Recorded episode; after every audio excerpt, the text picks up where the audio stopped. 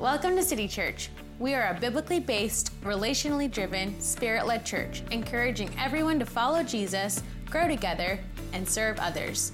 We're excited to share this sermon with you today, and you can always find out more about us online at city church c ville dot com.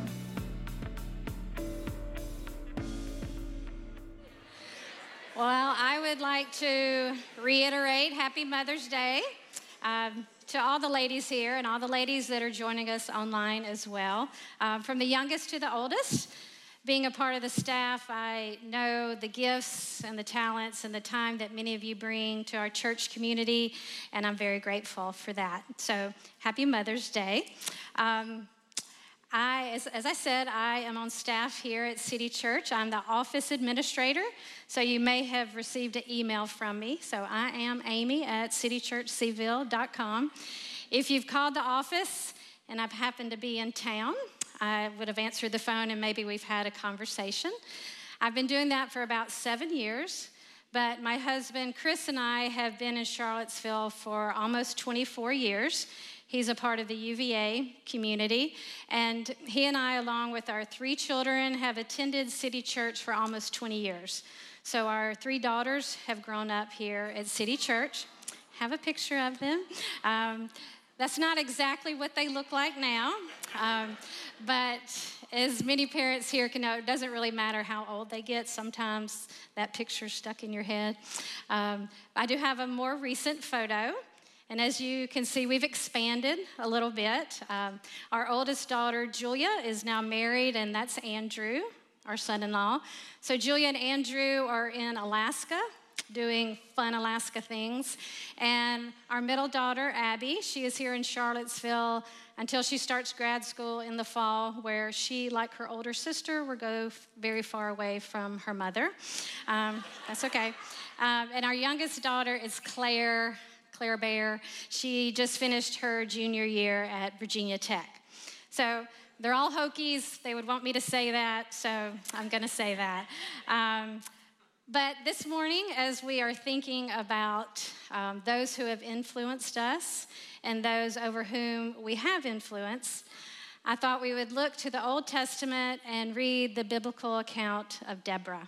So Deborah, the prophetess and judge, and talk about three ways that God worked through Deborah to influence those around her. Now, when as we read about Deborah, and really anytime we're in the Old Testament and we're reading about these big biblical heroes and heroines, their names are a large part of the text, but we need to remember that the story is really about God, who God is, what God is doing. Scripture is revealing to us his character, his love for his children, um, and how he was working to reconcile his children back to himself. So when we read about Deborah today, the story is really about God. And speaking of reading, uh, Pete prompted me to say, we're going to read a little more text than normal. So he uh, said to ask you to please hang in there with me as we read text this morning. Um, we're going to be in the book of Judges, chapter four.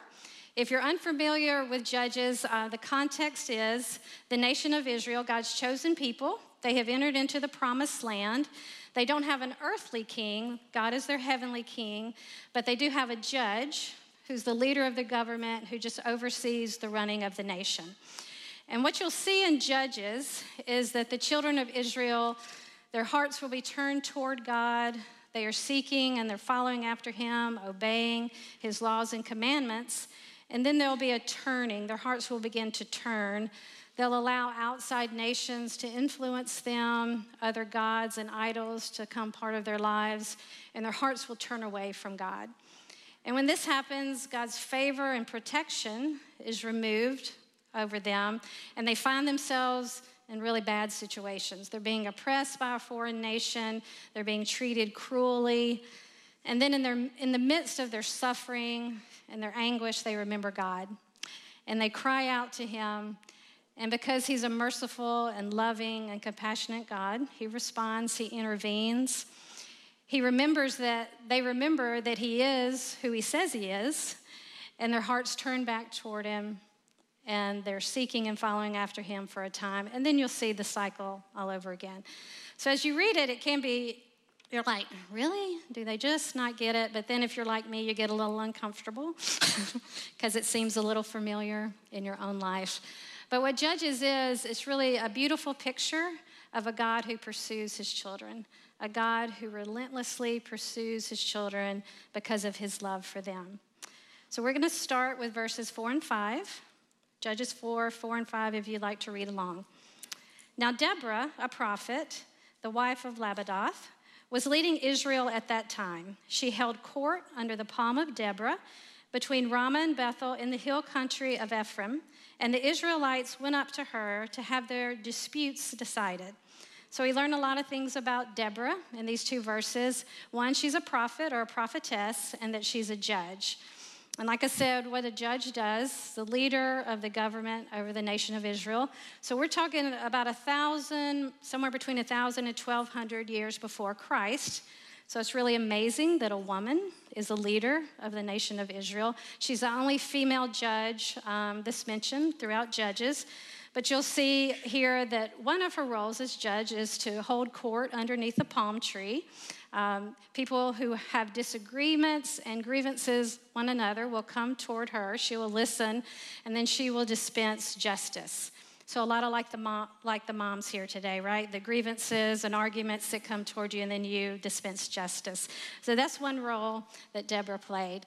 Um, as Pete always tells us, what people's names mean make a difference. It's, it's important. And so what Deborah means is honeybee.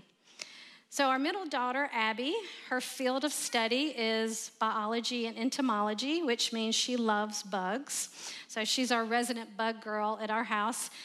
So when I asked her about a honeybee, she told me a lot of things because apparently a honeybee is very important and she is a big fan of the honeybee. But I asked her, okay, so in summary, what would you say? And this is what she said: a honeybee pollinates so that others can make seeds so that new life can come forth. So what a honeybee does, pollinates and fertilizes so that seeds can form, so new life can come forth. Um, remember that picture of a honeybee as we continue to talk about Deborah. Um, so the other thing Deborah is, she's a judge and she's also a prophet or prophetess, which means she has the divine knowledge of God. So God speaks directly to her, and then she speaks it out to the nation of Israel. So she is, she's basically God's mouthpiece to his children. Um, so this is the first lesson that I think we can learn from Deborah: to speak with godly wisdom to those around us. Now, we may not be prophets or prophetesses, but if we are in relationship with Jesus, meaning we believe that the work on the cross that he did, his blood that was shed, covers our sins, and that three days later, when he rose from the dead, that that means we are no longer bound by sin and death, that he is our Savior and King, then we are in relationship with him. And when he ascended into heaven, he said, "I'm leaving you a helper and an advocate," and that's the Holy Spirit. So as a believer in Jesus, we have the indwelling power of the Holy Spirit, and that indwelling power gives us access to godly wisdom. So Colossians one nine reads, "This reason we also, since the day we heard about it, have not ceased praying for you and asking that you may be filled with the knowledge of his will and all spiritual wisdom and understanding." As a mom, this is something I try to remember to pray every day over my children, uh, that they would have the wisdom and understanding that comes from the Holy Spirit, that the decisions they make in their lives, uh, the choices they make in their relationships, it would be rooted in the wisdom and understanding that comes from the Holy Spirit, that the wisdom and understanding from the Holy Spirit would be greater in their life than the wisdom of the world. So it's kind of hard to say exactly what godly wisdom looks like, um, but Proverbs three, verse five and six, I think gives us a picture of where godly wisdom can begin. So trust in the Lord with all your heart and do not lean on your own understanding. In all your ways acknowledge him and he will make your path straight. So there's three directives in this passage. Acknowledge him. Recognize God's presence in the situation. trust in him. He is trustworthy, so we can trust in him. And then sometimes the hard part of leaning not on our own understanding. So setting aside our desires, um, setting aside maybe what we think we deserve, and leaning not on our own understanding. And then the promise is that he will make our path straight. And that doesn't mean our path will be easy. It doesn't mean our path won't have bumps along the way. What it means is our path will be straight according to his will. So today, on Mother's Day, of course, I think about my own mom. Uh, her name was Sadie, and she passed away about twenty-five um, years ago. Uh, she had a huge impact on my life. Um, certainly who I am today was greatly influenced by who she was. But when we were growing up, she had these unique sayings. And I say unique because I never heard anybody else's mom say them. Um, and we never knew, my brother and sister and I never really knew um, if they were passed down through her family or she just made them up. But um, one thing she would say to us, and it was usually when we were making excuses or telling her why we couldn't do something she needed us to do, she would say, "Stop talking to hear your teeth rattle." Has anybody ever heard that? No? Maybe she made it up. So, stop talking to hear your teeth rattle. And so what I think she meant, because I, I knew well enough not to ask her in the moment, what, what are you talking about? Uh, what I think she was saying to us was, what's coming out of your mouth right now is not bringing any value to the situation. It's not bringing any value, and so you, you need to close your mouth. So talking to hear your teeth rattle is the opposite of godly wisdom. Godly wisdom, it brings value. And like a honeybee, it brings life. So I, I think the first thing that we can learn from Deborah and influence those around us is to speak with godly wisdom. All right, continue on reading. We're going to read verses six and seven. She sent for Barak, son of Abinoam, from Kadesh in Naphtali, and said to him, "The Lord, the God of Israel, commands you, go, take with you ten thousand men of Naphtali and Zebulun, and lead them up to Mount Tabor. I will lead Sisera, the commander of Jabin's army, with his chariots and his troop, to the Kishon River, and give him into your hands." So we're introduced to a lot of people here. Um, Barak, not our former president, but Barak was the military leader of Israel. So Barak and Deborah worked together to lead Israel. He led the military. She led the government. Uh, Jabin, he's the Canaanite king, and then his commander of his army is Sisera. So the uh, Canaanites are ruling over the Israelites at this um, time, and they're very cruel oppressors, um, and they're also known for their military strength. So they have nine hundred chariots fitted with iron. So the Israelites had nothing like this, so the Canaanites were a very formidable in, uh, enemy. So you see here that uh, God has spoken to Deborah, and Deborah calls Barak, and Deborah um, informs Barak what God has spoken. And you see God's very specific. He says exactly how many men to take and the exact places to go to. So picking up reading in verses eight and nine, Barak said to her, "If you go with me, I will go, but if you don't go with me, I won't go." "Certainly I will go with you," said Deborah, "but because of the course you are taking, the honor will not be yours, for the Lord will deliver Sisera into the hands of a woman." So Deborah went with Barak to Kadesh. So we see Barak's response here. Um, there's that hesitancy. It's a huge task that uh, Deborah has given him. So we're not sure, um, if is he fearful? Does he lack faith? And as I kind of tossed this around in my head, where I landed was maybe it just says more about who Deborah is than who Barak is. This was a big task. He knew uh, that God heard, that Deborah heard straight from God, and he wanted her alongside him. But Deborah's response, she does give him a little admonishment, say, okay, you're not going to receive the glory, but certainly I will go with you. So I think that's the second thing that we can learn from Deborah today, um, that she encourages and that she's willing to come alongside and model godly character. She knew the faithfulness of God, and she was willing to step in alongside Barak and model that character to him. Romans one twelve says, "That is, that you and I may be mutually encouraged by each other's faith. So in this big task, Barak needed encouragement, and Deborah was willing to come alongside him um, and encourage him, encourage his faith. And we all need encouragement at times, right? Um, I have a friend in my life that I've known for many years. Uh, she's modeled many things for me. Um, she's a Deborah in my life.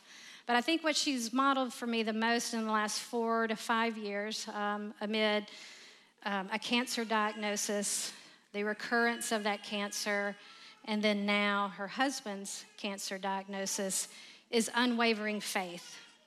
So in the midst of really tough circumstances, what she models for me is unwavering faith. She knows the faithfulness of God, and then she reflects that in the way she lives her life.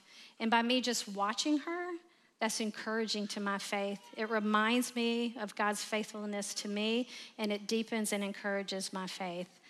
Um, I see my friend Pastor Gabe here. He's going to get really mad for me saying this, but in his role as pastoral care minister, what he does is he models God's care and compassion for those who find themselves in kind of difficult situations. He models that character to them. He comes alongside them and models that. And by me just watching that and sometimes just chatting with him about what he does, it encourages me. It reminds me of God's care for me, his compassion for me. And as a follower of Jesus, I'm called to reflect that to those around me. I'm, I'm called to reflect that compassion and that care to those around me. So reading on, and this is the last little bit that we'll read, verses twelve through fifteen. When they told Sisera that Barak, son of Abinoam, had gone up to Mount Tabor, Sisera summoned from Harasheth Hagoyim to the Kishon River all his men and his nine hundred chariots filled with iron. Then Deborah said to Barak, "Go, this is the day the Lord has given Sisera into your hands. Has not the Lord gone ahead of you?" So Barak went down Mount Tabor with his ten thousand men following him. At Barak's advance, the Lord routed Sisera and all his chariots and army by the sword, and Sisera got down from his chariot and fled on foot. So what we see here is what God said would happen. It's a victory for Israel. It's a total rout of the enemy. And I love Deborah's encouragement and reminder there. Go. Has not God promised you a victory? Has he not gone before you? That encouragement to Barak. And then you see his response. There's no hesitancy now, right? And we don't know a lot about Barak um, other than this account, except in the New Testament in Hebrews eleven, it's kind of, um, there's a list of the Hall of Fame of people of faith. So you have Moses, you have Abraham, you have Rahab. And what we see here is that Barak is included in that Hall of Fame of faith. So somewhere in Barak's life, he began to be known as a man of great faith. I don't know if this is where that transformation began or happened, but he became known as a person of great faith. Now, reading in the next chapter, you'll see how the victory came about. So um, there was a supernatural weather event, torrential rain, and there was hail. Um, and this was in the midst of the dry season when there was zero percent chance of rain. So it would be like Um, a snowstorm here in the middle of July. So it was supernatural. God intervened. The rivers flooded. The ground was a muddy, boggy mess. And guess what's pretty useless in a mud, muddy, boggy mess? Chariots. So God um, totally rendered these um, nine hundred chariots useless. So what the Canaanites' faith was in, it was in their military and in their strength and in their chariots were rendered useless. And the Israelites' faith was in the, for the victory was in the promise that God had given them. So the last thing um, I think we can learn from Deborah, if you look at chapter five, just the title of chapter five is called The Song of Deborah. So what this is, it's a song, it's a poem uh, that Deborah pens after this victory. And what it does, it just gives Um, total glory and credit to God for the victory. She takes no credit for herself. Uh, she takes, uh, she gives Barak no credit, but she recognizes that the victory is God and God alone. And not only does she recognize it, but she sings it and recites it so that all those around her know it as well. And so that's the third and final thing I think we can learn from Deborah today, is that she acknowledges God in the victories in her life. She acknowledges God in the good. Um, James one seventeen says, "Every good thing given and every perfect gift is from above, coming down from the Father of lights, with whom there is no variation or shifting shadows." So a question for us today: do we acknowledge God and the good things in our life? Do we recognize when he has intervened on our behalf, um, when he has removed us from a situation, or maybe when he has placed us in a situation? The scripture says that every good thing comes from God. So Deborah knew where the victory came from, and she made sure that all those around her knew that as well. So when we talk about putting feet to our faith, uh, the three things I think we can learn from Deborah today um, that can influence the people around us is, by the indwelling power of the Holy Spirit, we can speak with godly wisdom to those around us. Uh, we can encourage, and we can build up, and we can model godly character. And when I say godly character, what I mean is um, who he says he is in the Old Testament. In Exodus, I am merciful, I am compassionate, I am trustworthy, I am loving, I am unfailingly faithful. And then in the New Testament, all those characteristics that are embodied in the person of Jesus Christ.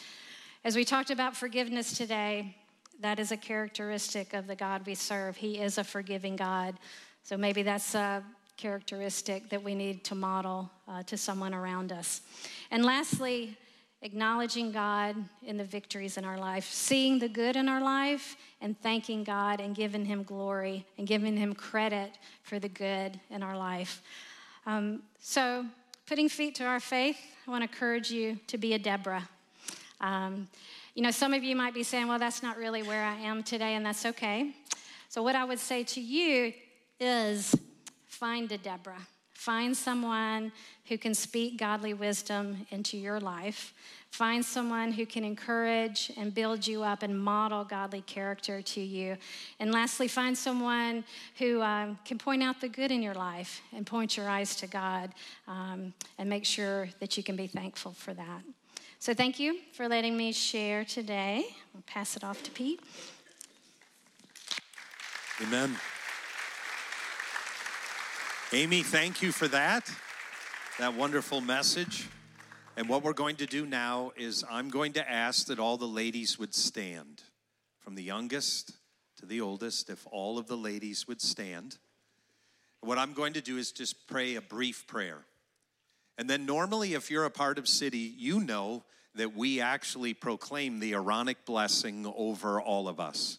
We're not going to do it that way today. What we're actually going to do is we're going to sing the worship song, The Blessing. So we're going to sing that together, but I would like to pray a blessing over all the ladies that are standing into God's presence. Lord, I thank you.